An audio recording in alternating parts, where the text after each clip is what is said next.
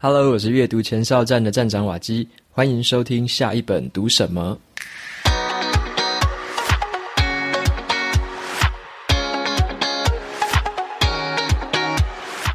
今天要跟你介绍和分享的这本书，它的书名叫做《跨能制胜》。那么这本书它在讲的事情是说，为什么通才反而在我们现在这种高度专业化的时代更具有竞争的优势？然后这本书是我在二零二零年读了这么多书里面，我算是最喜欢的书之一。OK，因为它里面其实我觉得它有很多的故事，很多有趣的故事，然后也有讲到一些理论，还有科学研究，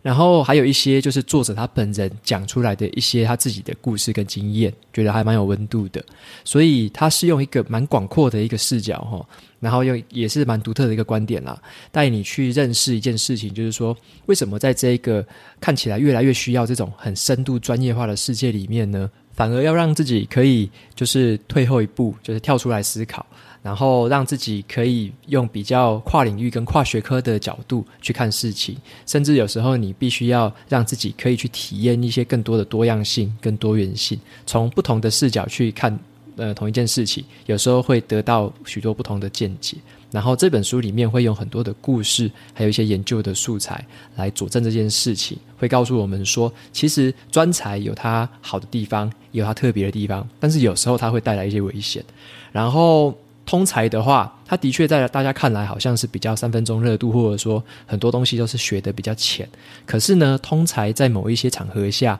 它反而可以带来更多的附加价值，就是比较纵向的思考，然后比较多元角度的思考。有时候它带来的价值反而会比起呃专业人才来的还要好，还要多这样子。所以说，在这本书里面，它主要讲的重点就是这样子的一件事情哦。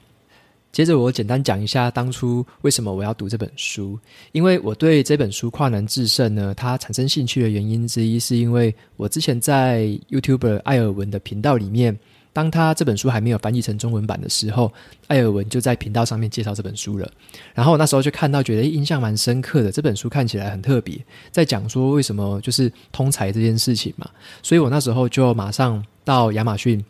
那边去看，说这本书的英文版是什么样的评价。然后我看起来整体的评价其实就很不错，所以后来我就有用 Audible 有声书去买了这本书来听。呃，Audible 有声书是英文的亚马逊的英文书有声书的平台，所以你有兴趣的话，你也可以参考我这篇 Podcast 底下的连结，里面有更多详细的介绍。然后我就用。呃，英文有声书把它听完了，所以我听完这一本之后，其实我当下我还听了第二次，所以我英文版的第呃部分我听了两次。然后这本书在今年就是由采石文化推出嘛，然后他们推出中文版的时候就有联络我，推荐我这本书的中文版。那我就跟他们说，其实我已经读过英文版了，但是中文的话，好，没关系，我就拿来看看，也蛮有兴趣的。后来我就跟他们拿这本书的中文版来看，后来看一看，觉得诶，其实还不错诶，就是里面的重点。都有提到，然后不过这本书有一个我觉得算是有点小缺点，是说它的翻译的翻译者好像总共是四位，所以说。他在前后文的这个翻译的有一些有一些专有名词，还是有一些说法上，有时候会有一些翻译上的一些落差，所以有些读者其实也有跟我反映说，他们在看这本书的时候也有看到这个现象。那因为我本身的话，我是因为我英文版已经听得很熟了，所以我在看中文版的时候，我是很快速的翻过去找我自己之前印象很深的重点，在那那些段落重新的去读。所以说我自己对这个翻译上的品质上的呃考量，就是比较没有这么样的明显。OK，那提供给就是你需要看这本书的读者可以参考看看。那么我之所以会这么喜欢这本书，我刚刚有提到说它其实用很多很精彩的案例跟故事，然后它会破解一些哈我们对这种传统成功的这种方式的一些迷思哦。我讲我举个例子，例子就是说，像传统的观念会去讲说，可能你要做刻意练习啊，可能你要去对某一个领域钻研得很深，然后你要练习一万小时以上。这样子就是你要一直钻钻钻嘛，然后这本书里面讲的是说，其实你有另外一个路线可以去思考，而且可能有时候更呃更 friendly 吧，就是比较让人比较好接受的方式，就是跨领域的，然后广泛的去接触跟水平思考的方式，用这种方式去做一些职业或者是生活上的探讨，其实有时候反而会比那个超级就是钻研在某一个专业领域的人，他有时候看的还要广还要多哈。所以说，他这本书其实我觉得还不错，就是说他有一些颠覆我们旧的观念的一些部分，然后又有一些是对我自己带来一些思考的冲击，所以这种书就会让我很喜欢。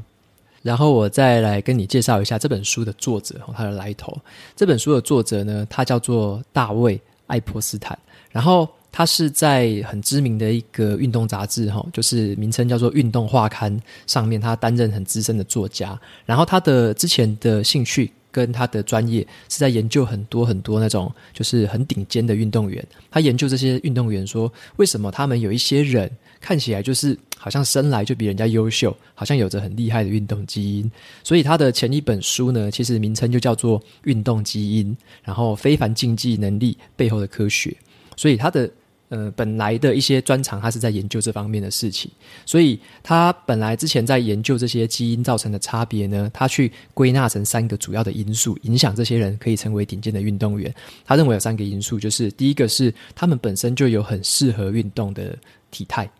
然后第二个是说，他们呢本来就有一些高耐受度的，还有一些持久力的心理条件，还有生理条件。第三个是说，他们本来就生活在特殊地理环境，然后就有一些优势。所以他之前的书是在探讨这件事情，探讨天生的事情。可是很有意思的地方就在于说，你看哦，他前面在探讨基因这种天生的事情带来的影响，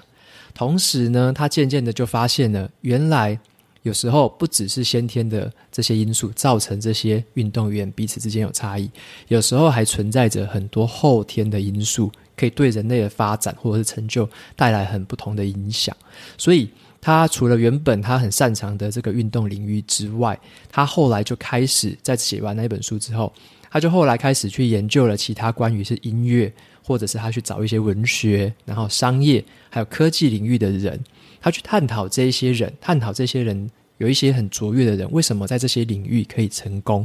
所以在他这样子探讨的结果之下，他发展出了他另外一个思维，也就是他这一本新书的主要的观点——跨能制胜的主要观点。好，比起之前他说他的先天这个因素。他在这本书要传达的是，其实什么东西是后天可以带来成功的因素。所以他这本书有两个可以比较的地方，就是第一个就是说，他要比的是传统的认知。传统的认知都是跟我们说，你要很早很小的时候，你就要去锁定单一一个兴趣，然后去刻意的练习，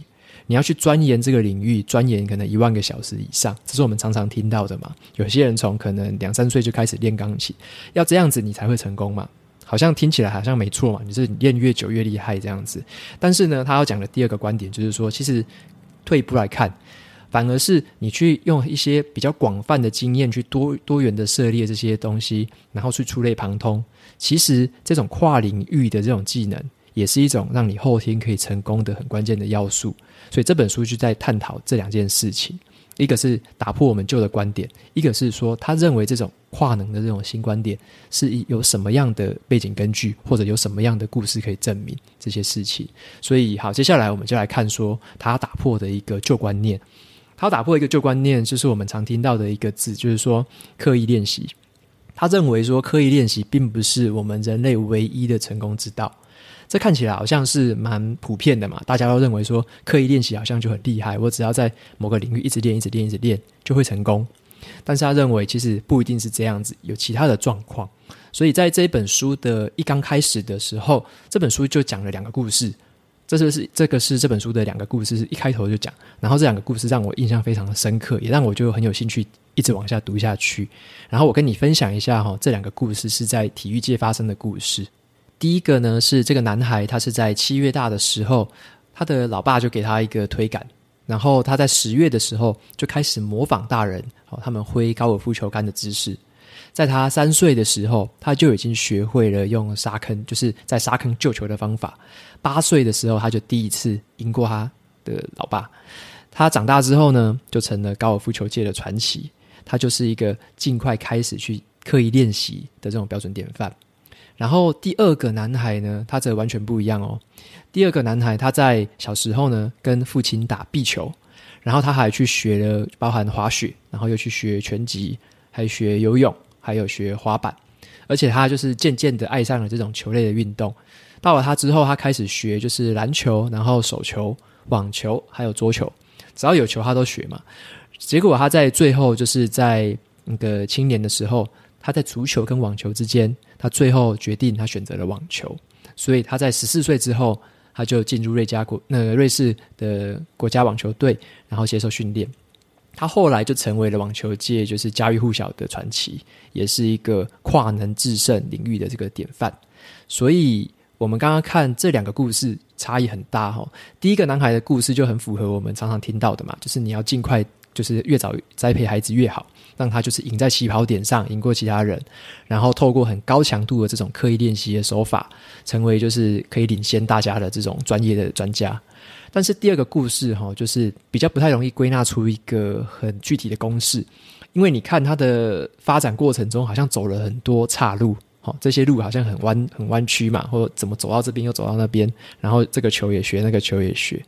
但是呢，他在各个方面都已经有这种经验，然后都去尝试过之后呢，他虽然在比较晚的时候才选择他自己的天命，也就是网球，但是他的发展一样很惊人。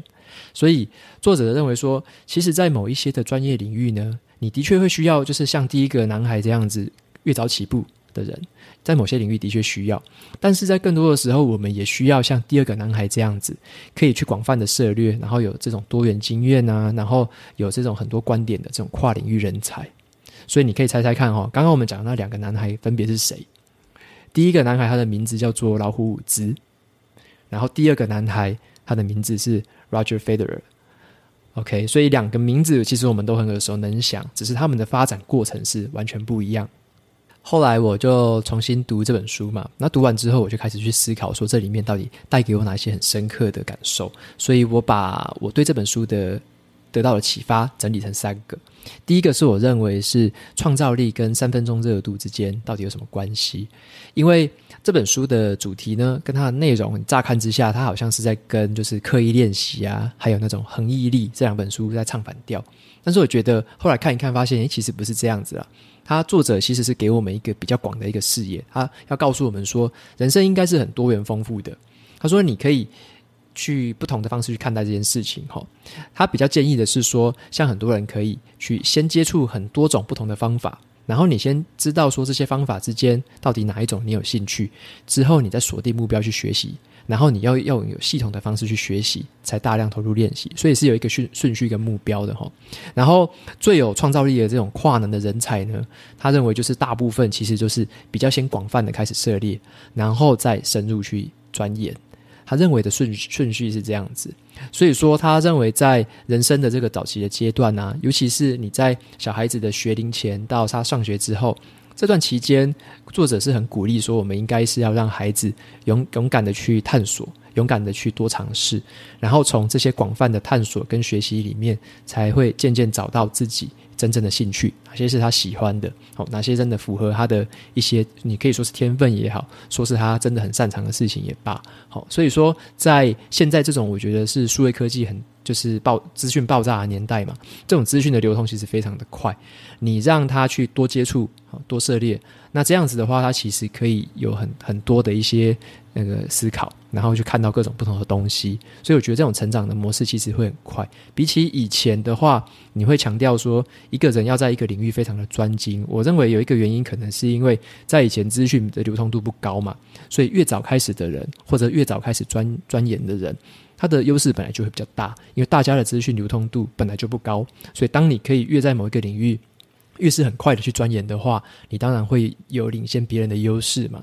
所以说，我认为说，你除了要跨，就是跨出自己的领域之外呢，你还有一个重点是说，要去吸收一些比较优质，还有是可能算是精炼过的一些知识，像是书本。好就是我我的意思就是说，像我们虽然说有这么多的资讯，这么多的媒体在喂给你这些新的一些讯息啊、新的新闻啊、新的一些看法、新的观点，喂给你这么多的东西，所以好像就是知识好像是到处都可以拿得到的东西，所以看起来是知识爆炸了，但是你要得到的这些优质的养分，其实反而是自己要去精挑细选。好，所以这个反而是相反的地方，就是知识爆炸的时候，你反而怎么样挑选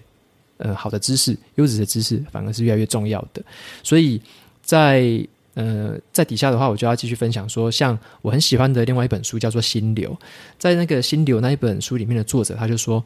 最具有创造力的那些人，他是可以看到各领域之间被其他人忽视的连结。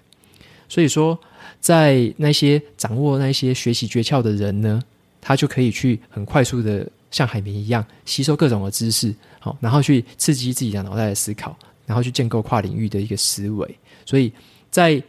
呃最有创造力的人，他们就是可以看到这些比其他人看不到的东西嘛。所以，如果你的兴趣很广泛，你就要利用一下这种，就是有些人叫做三分钟热度的热力，你可以去推自己一把啦。就是说，像你自己，如果说假设啦，你对日文好像有兴趣的话，你如果是随便学学，然后学个三分钟，然后就放弃，这样其实根本不叫做跨能，也不叫做通才，连通才都称不上，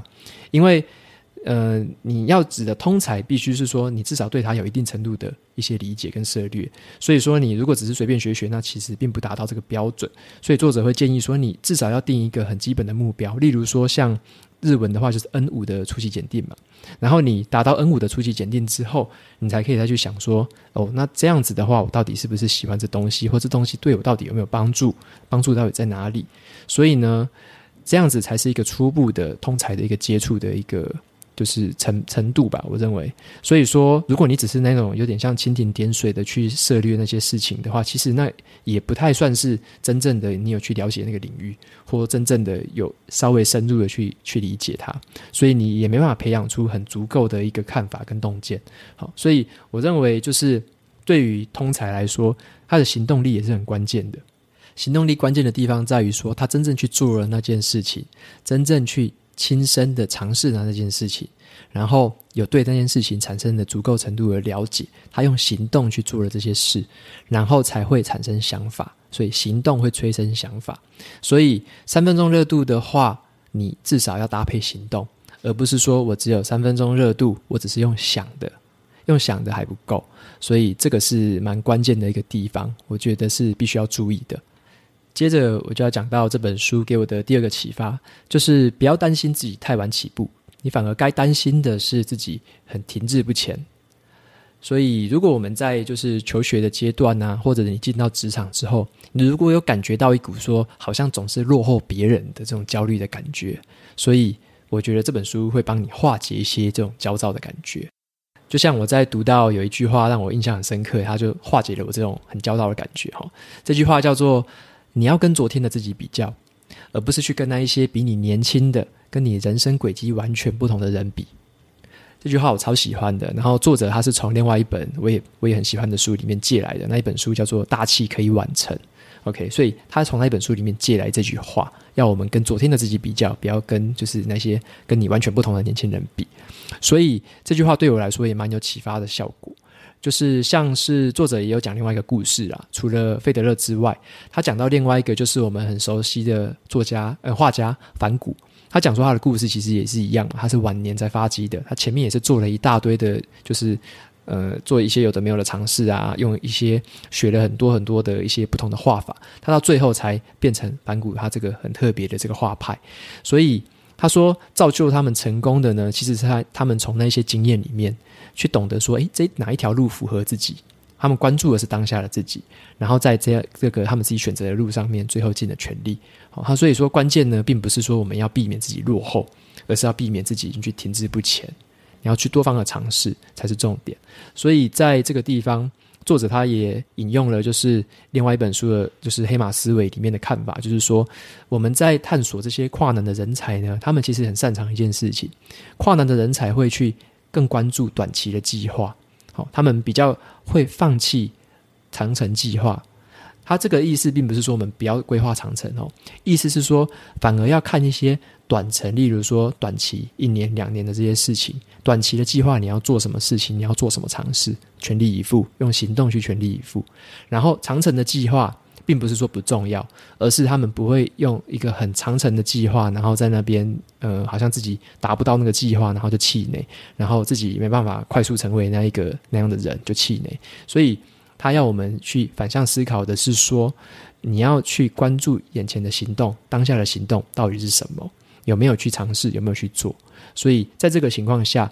呃，通才才会发挥它比较特别的潜力。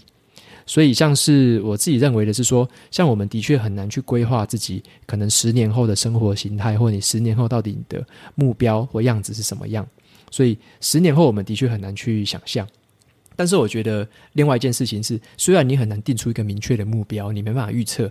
但是呢，我认为在这个地方，你还是必须定一个有点像终点，或者说有点像一个长期目标的。我认为这个东西叫做价值观。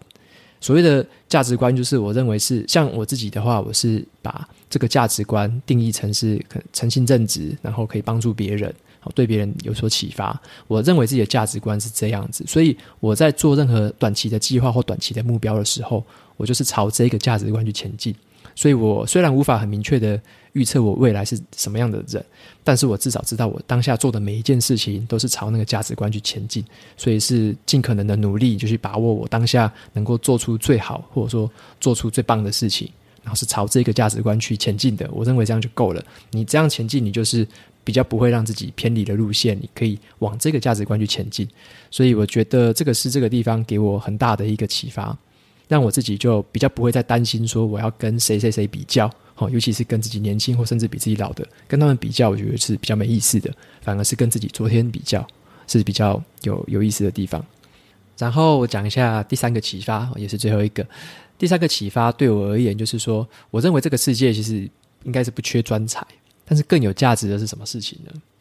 我认为说，像我在这本书读完之后啊，会看到很多跨领域啊，然后多元涉猎的这个好处啊。可是你会想说，诶，具体而言呢，到套用到我自己的身上，到底这个好处是什么呢？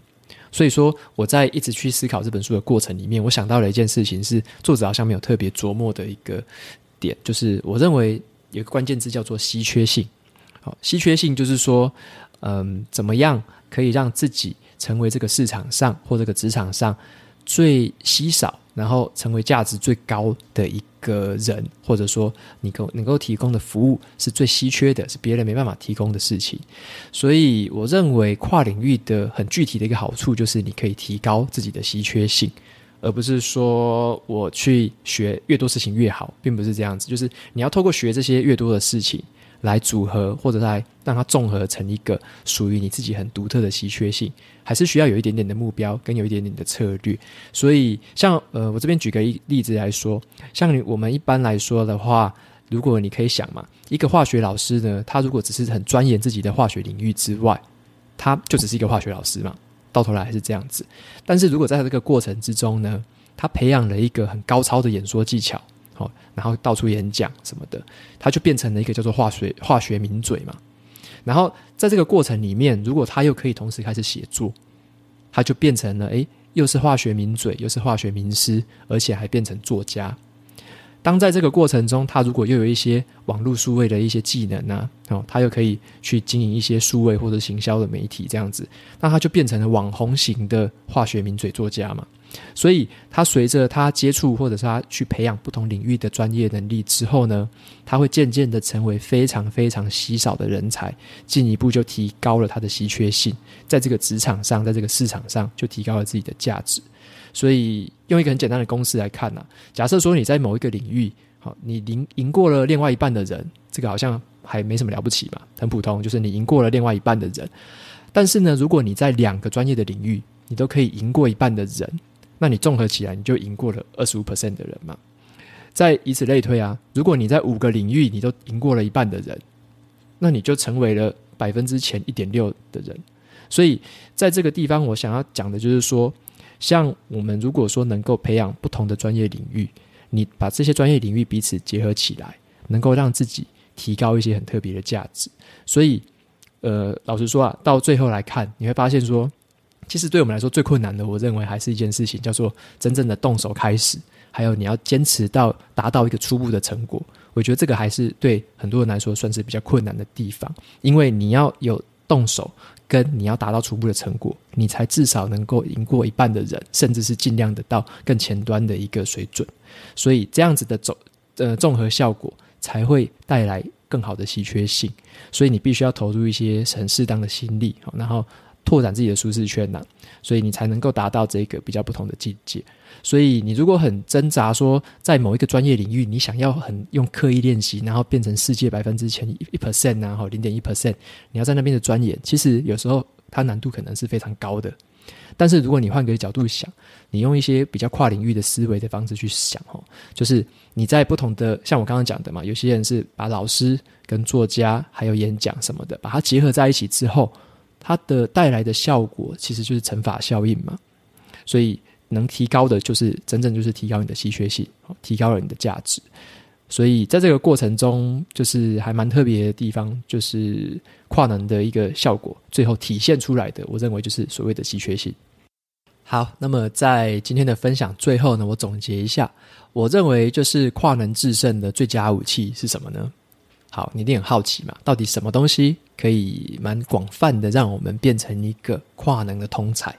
在这本书里面呢，作者他就是讨论了这么多人的很精彩的故事嘛，所以我就会想说，那回到我们本身，要怎么样来改变自己？所以你可能会想说，诶，那我是不是就明天开始换工作好了，开始玩不一样的东西，或者啊，明天就开始学别的东西好了，开始多学一点？这虽然是一种方式啊，可是我认为有一个 CP 值还蛮高，而且很好进行的一个方式，其实是广泛的阅读。这是我认为很常被大家忽略的一个重点。例如说，我们在蛮多地方可能就听过说，像那个巴菲特他的合伙人嘛，就查理蒙格这个很有智慧的老先生，他在他的书里面就有讲过说，当你开始学习三个以上的跨领域的学科，然后把它们结合在一起思考，你就可以让自己的思考越来越多元。所以他很提倡这种跨领域的思考方式。那他提倡的这个方式，他自己采取的方式就是阅读。所以查理蒙格本身他是一个非常爱阅读的人，然后巴菲特本身也是一个非常爱阅读的人。当他们阅读的时候，可以渐渐的去拓展自己的思维，建构自己越来越多的思考的价值。然后像是这本书里面，他最后提到有一个博士，他曾经说过一句话说，说我们每一天都要读一点自己专业领域之外的书。而大大大多数的人都会讲说，我没有时间去读那些书了。然后那个博士就会跟他说，不不不，你有时间。而且这件事情重要许多，所以你的世界会变得更辽阔。或许在某一个时机点，你就能够把这一些彼此看就是看似不相干的事情彼此连接起来。所以博士他是跟人家这么说的，就是你其实有时间读书的，只是你觉得它可能没那么重要。但是有时候反过来想，其实这件事情非常重要。所以阅读的话，尤其是读书，你可以让自己在很短的时间内就吸收这一些很厉害的作者，他们累积了数十年的这个人生精华、专业的精华，然后你从他们不同的视角跟视野去看事情。虽然我们可能没办法活过这些一百次的人生嘛，但是你可以看一百本书啊。就像是作者说的，最成功的策略其实就是把不同的情况连接起来，然后看见他们很深层的相似之处。所以我认为阅读就是能够让你跨能制胜的起点。好，所以以上是今天跟你分享这本书的心得，还有一些感想，然后念一下我们这边看到的读者的一些评论。好，那这个读者他的名字叫做要高调，他说电子书的共享功能已经推出了哦，尤其是读墨在最近已经推出这个功能了，提供给我们参考。好，谢谢你。然后读墨是我觉得最近它的电子平台做得越来越好。然后他说共享这个功能，我有稍微去看过，就是很不错。你画重点的话，在书里面画重点，其他人也看得到，所以这个是还不错的，有一种社群的感觉哈，就是读书也可以有一种社群的感觉，真的是很不错。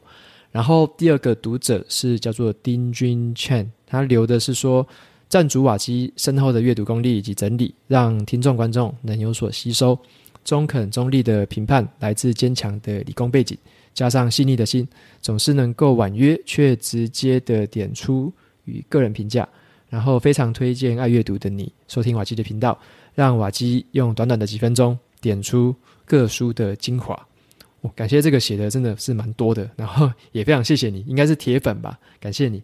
好，那今天的节目好就到这边告一个段落。如果你喜欢今天的内容，我分享的东西对你也有帮助，欢迎追踪下一本读什么，也可以到 Apple Podcast 上面帮我留下五星的评论，推荐给其他有需要的读者。我每个礼拜也会在阅读前哨站的部落格还有 FB 粉专上面分享一篇文字的读书心得，喜欢的朋友不要忘了去追踪跟订阅电子报，这是对我最好的支持。好的，下一本读什么？我们下次见，拜拜。